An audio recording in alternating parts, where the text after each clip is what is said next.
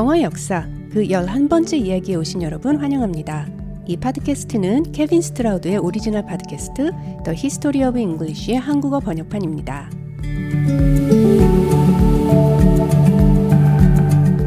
지난 시간 우리는 초기 인유어 부족들이 유럽과 중앙아시아 지역으로 세력을 확장하는 데 있어서 중요한 역할을 한 요소들을 살펴보았습니다. 가축과 목축을 시작으로 유제품 섭취, 이동 수단으로서의 말을 길들인 것을 비롯하여 수레의 사용에 이르기까지 주변 지역의 다른 사람들보다 유리한 조건들이 많이 있었죠. 이번 시간에는 인유어 1세대 언어들, 즉 초기 그리스어, 초기 라틴어, 켈터 등이 갈라지게 되는 경로와 초기 절메닉 계열 언어들을 사용한 부족들의 형성에 대해 알아볼 텐데요. 앞선 이야기에서 인유어가 초기 여러 갈래 언어들로 갈라지면서 지리적 고립으로 인한 sound change, 즉 숫자 100에 해당하는 단어가 인유어 100에 해당하는 큼톰과 같이 K sound로 시작하는 언어들과 이와는 달리 동유럽 쪽에 정착한 인유어인들의 언어에서는 이 K sound가 S sound로 소리의 변화가 있었다는 것을 알아보았죠. 이에 따라 K sound로 시작하면 Centum language, S sound로 시작하면 Satem language 로 부른다는 사실도 알아보았습니다.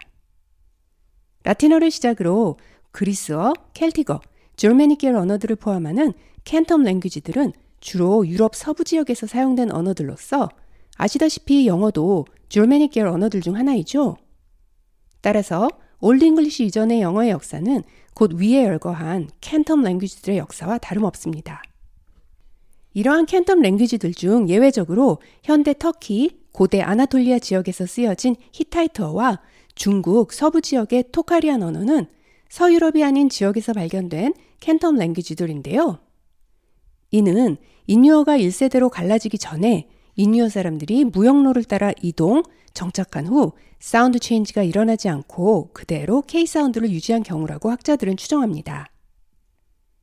기원전 4천년경 유목민들이었던 인유어 부족들이 자신들의 영역이었던 흑해 북쪽의 유라시아 대평원을 벗어나 발칸반도를 점령하고 아나톨리아 지방, 지금의 터키에 정착한 사람들이 히타이트어의 조상이라고 여겨지며 기원전 3600년대에 대평원에서 동쪽, 즉 현대 중국의 서쪽으로 이동한 사람들이 토카리아너의 조상이라고 여겨지죠. 이제 인유 1세대 부족들은 그들의 주 무대였던 유라시아 대평원 지역에서 벗어나 서쪽의 여러 지방으로 이동하기 시작합니다. 그런데 대평원 서쪽에는 카페디안 산맥이 가로막고 있었으며 이 산맥은 오른쪽을 가리키는 화살표 모양으로 분포하였습니다. 따라서 더 서쪽으로 이동하려면 험난한 산맥을 넘어가거나 아니면 산맥 북쪽 혹은 남쪽으로의 경로를 선택해야 했죠.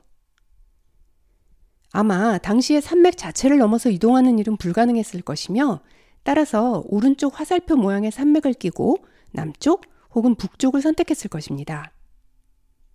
그리고 이러한 지리적인 고립으로 인해 아마도 북쪽으로 이동한 사람들의 절메닉 계열 언어들과 남쪽으로 이동한 사람들의 언어들, 그리스어, 라틴어, 켈티거에서 Grimm's Law에서 살펴본 sound change를 비롯 여러 눈에 띄는 언어적 차이점이 나타나게 되었다고 학자들은 생각합니다. 덧붙이자면 Centum Satem 언어를 구분하는 K sound에서 S sound로의 변화는 방금 말씀드린 Grimm's Law와는 다른 상황의 sound change입니다. 기원전 3500년경에 인유어 사람들의 이동 경로 중 하나인 대평원 지역과 발칸반도 사이의 지역에서 새로운 문화, 우사토버 컬처가 싹트기 시작하는데요. 그리고 이들 중 카페시안 산맥 북쪽으로 이동, 현대 북유럽, 동유럽 지역으로 퍼져나간 사람들의 언어가 절메니 계열 언어들의 시작이라고 많은 학자들은 생각하고 있습니다. 그리고 이 우사토바 컬처 사람들 중 카페시안 산맥의 북쪽이 아닌 남쪽으로 이동한 사람들이 그릭, 라틴, 켈트어의 조상이 되는 것이죠. 현재 알려진 우사토버 컬처의 발굴 지역은 약 50여 곳이 있는데요. 무덤 등에서 발굴된 유물들로 미루어 이들은 청동 단검과 도끼를 사용한 청동시대 사람들이었습니다. 또한 무덤에서 발굴된 뼈들로부터 추정해 볼 때 이들이 양과 염소를 목축하였으며 그 중에서도 주로 양으로부터 많은 것을 얻었습니다.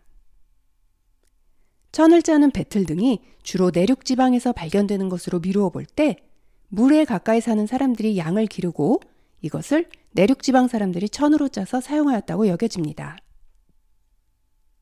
또한 점토에 찍힌 모양에 미루어 밀, 보리, 수수, 귀리, 완두콩 등을 경작하였음을 알 수 있죠.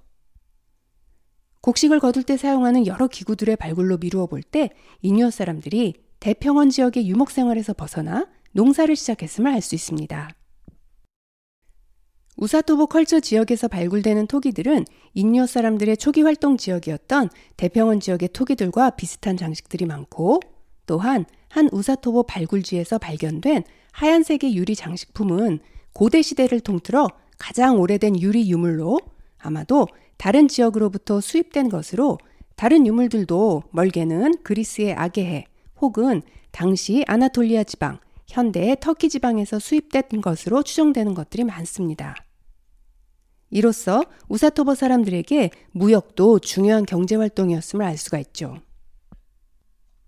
그런데 이 당시 중동 지역이나 이집트 지역에서는 일찍이 발달된 문명으로 인해 글자나 유물들이 많이 남아있고 이를 근거로 우리는 이러한 문명들에 대해 비교적 많은 사실을 정확하게 알 수 있는 반면 유럽 지역은 아직 고대 문명이 나타나기 전으로 우리가 현재 알고 있는 대부분의 사실은 고고학적 발견 및 추정에 의존하고 있기에 이 시대에 정확히 어떤 부족이 어떤 경로로 이동하였는지를 아는 것은 사실상 불가능하며 따라서 학자들 사이에도 여러 의견이 존재함을 알려드립니다. 제가 이야기하는 것도 절대적인 사실이 아니라 여러 의견 중 하나이며 대다수에 의해 받아들여지고 있는 이론임을 알려드립니다. 그럼 이제 초기 유럽 사람들에 대해 알아보죠. 초기 유럽의 문화를 학자들은 주로 두 그룹으로 구분하는데요. 우선 현대 영국, 프랑스 등의 서부 유럽 지역의 종 모양 문화, Bell Beaker Culture가 있습니다. 이 지역에서 발견되는 토기가 배가 불룩하고 입구는 바깥으로 벌어지는 모양이기에 그런 이름이 붙었습니다. 이 사람들은 아마도 영국의 스톤헨지를 만든 사람들이라 추정되는데요. 우리는 종종 스톤헨지를 켈틱 문화와 연관 짓고는 합니다. 그런데 켈틱 쪽이 영국 섬으로 건너가는 것은 이보다 훨씬 나중의 일로서 그들이 스톤헨지를 처음 발견했을 때 이를 종교적인 여러 의식들과 연관지어서 사용하기 시작한 것이 우리에게는 마치 켈틱 문화의 일부처럼 알려지게 된 것입니다. 원래의 스톤헨지는 그보다 수천 년 전 Bell Beaker Culture 사람들에 의해 만들어진 것이죠. 또 다른 그룹은 중앙, 동유럽, 북유럽 지역의 줄무늬 매듭무늬 문화 Corded Ware Culture입니다. 이들이 만든 토기들은 토기 표면에 매듭무늬, 줄무늬가 있어 이들을 Corded Ware Culture라고 부르는데요. 이 두 형태의 토기들, 특히 매듭무늬 토기, Corded Ware Culture가 유럽 대륙 전체에 걸쳐 광범위하게 발굴되는 것으로 미루어 볼 때 이들 간의 교류가 매우 활발했음을 알 수 있습니다. 정리하자면 Usatovo Culture 사람들이 Carpathian 산맥과 강을 따라 북쪽 혹은 남쪽으로 먼저 이동하였다가 산맥을 벗어나 다시 서유럽 쪽으로 이동하는 과정에서 여러 부족 간의 언어 및 문화 교류가 빈번했음을 추측할 수 있겠습니다. 앞서 기원전 3500년경에 대평원과 발칸반도 사이에서 형성되기 시작한 인유어 사람들의 우사토버 컬처는 어느 시점에 북쪽으로 이동을 시작하고 이들은 다시 북동쪽 그리고 북서쪽으로 갈라지는데요. 기원전 2800년대에 동쪽으로 이동을 시작해 현대의 이란과 북인도 지역에 정착한 사람들, 이들이 중앙아시아의 인도 이레니언 언어들의 조상이 되며 나중에는 페르시안 제국과 초기 인더스 문명의 시초가 됩니다. 이들의 언어에서는 K 사운드에서 S 사운드로의 사운드 체인지가 일어나게 되었고 따라서 Indo-Iranian 계열 언어들은 모두 satem 언어들입니다. 우리가 알고 있는 Indo-Iranian 언어들로는 산스크리트어를 비롯 Punjabi, 힌두어 등 현대 인도의 언어들과 페르시아어로 대표되는 현대 이란의 언어들이 있습니다. 북쪽으로 이동해 북동쪽에 그대로 남아있던 사람들의 언어가 발틱 슬라빅 언어의 조상이 되며 발틱 슬라빅 계열 언어의 대표적인 언어들로는 러시아어, 우크라이나어, 불가리아어, 폴란드어, 체코어 등 대부분의 동유럽 계열 언어들이 있습니다. 이들도 모두 사템 언어들입니다. 그리고 북쪽으로 이동한 후 다시 북서쪽으로 이동한 사람들은 곧 줄무늬, 매듭무늬 문화, 콜디드웨어 컬처를 만나게 되는데요. 고고학자들은 이 시기 Corded Ware 사람들이 인유어 사람들의 여러 풍습과 경제, 즉 목축, 유목, 장례의식 등에 융합되었다고 생각합니다. 그리고 무엇보다 중요한 것은 Corded Ware Culture의 토착어를 대신하여 인유어가 주요 언어로 자리 잡게 되었으며 또한 유럽 대륙에 퍼져 있던 Corded Ware 사람들에 의해 인유어도 더욱 빠르게 퍼져나갈 수 있지 않았나 생각하고 있습니다. 인유어가 토착어를 대신하게 된 계기는 정확하지는 않지만 인유어 사람들의 경제 규모, 즉 가축의 규모나 부족민의 숫자, 그리고 말과 마차 등의 군사적인 우위 때문이었을 겁니다. 또한 기원전 2500년대까지도 말은 인유어 부족들의 주요 활동지를 제외하면 거의 발견되지 않기에 아마도 이 시기 인유어 부족들의 팽창 이동에 있어서 말과 마차는 전쟁의 승패, 생존을 결정짓는 역할을 했을 겁니다. 그리고 정복자였던 인유어 부족의 언어를 피정복자 부족들이 따라하려는 것은 지극히 자연스러운 일이었겠죠. 또한 인유어 부족들의 성향도 상당히 팽창주의적이었는데요. 이는 유목을 하다 보면 상대적으로 넓은 땅이 필요했기 때문이었을 것입니다. 어쨌든 이 모든 것들이 인유어가 전 유럽 대륙으로 빠르게 퍼져나가는데 큰 역할을 했던 것 같습니다. 이제 유럽 북쪽 스칸디나비아 지역에는 Usatovo Culture 지역에서 이주해온 초기 Germanic 계열 언어들의 부족들이 자리를 잡고 있었고 초기 Baltic, Slavic 언어들의 부족들이 동유럽 지역에 자리하고 있었습니다. 그리고 Usatovo Culture 사람들 중 북쪽이 아니라 남쪽으로 이동한 부족들은 도나우강 주변에 정착하며 후에 Italic branch와 Celtic어의 조상이 되며 이 Italic branch에서 현대 유럽의 많은 언어들의 조상인 라틴어가 생겨나는 것이죠. 남쪽으로 이동한 부족들 중 일부는 다시 북쪽, 즉 중부 유럽 지역으로 이동하는데요. 이들이 켈티거의 조상 켈틱 쪽입니다. 그리고 켈틱 쪽은 후일 중앙, 서부 유럽을 지배하는 세력으로 성장하죠.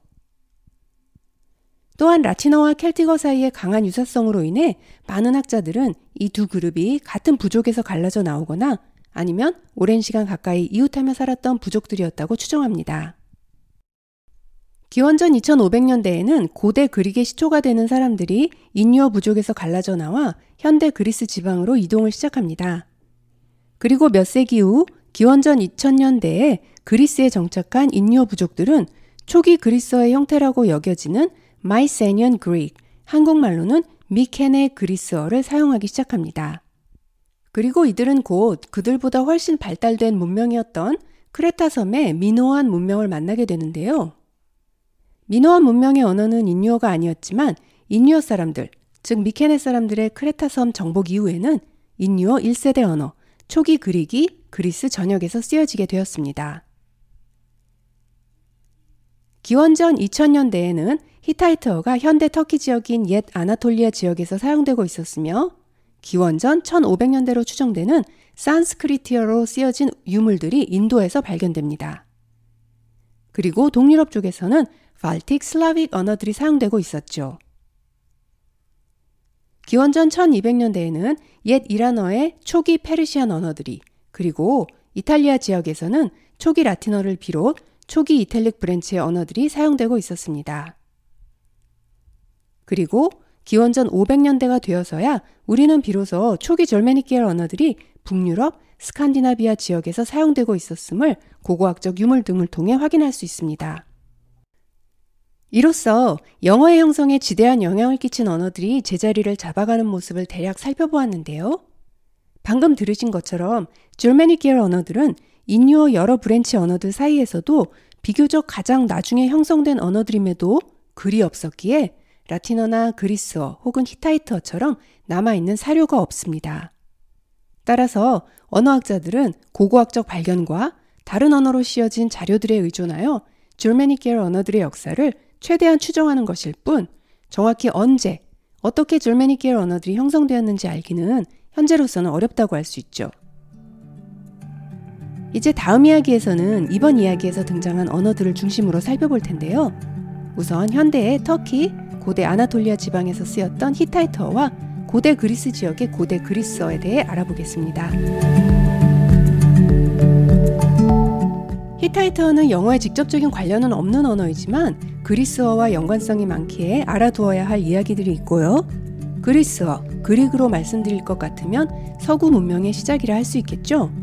이들의 언어와 문화가 아니었으면 오늘날 우리가 아는 서양 문화는 존재하지 않았을 겁니다. 또한 그리스인들은 언어학적으로 대단히 중요한 일을 하는데요. 바로 그들의 언어를 글로 남겼다는 것입니다. 현대 알파벳과는 다소 형태의 차이가 있지만 근본적으로는 우리가 매일같이 사용하는 현대 알파벳으로 말이죠.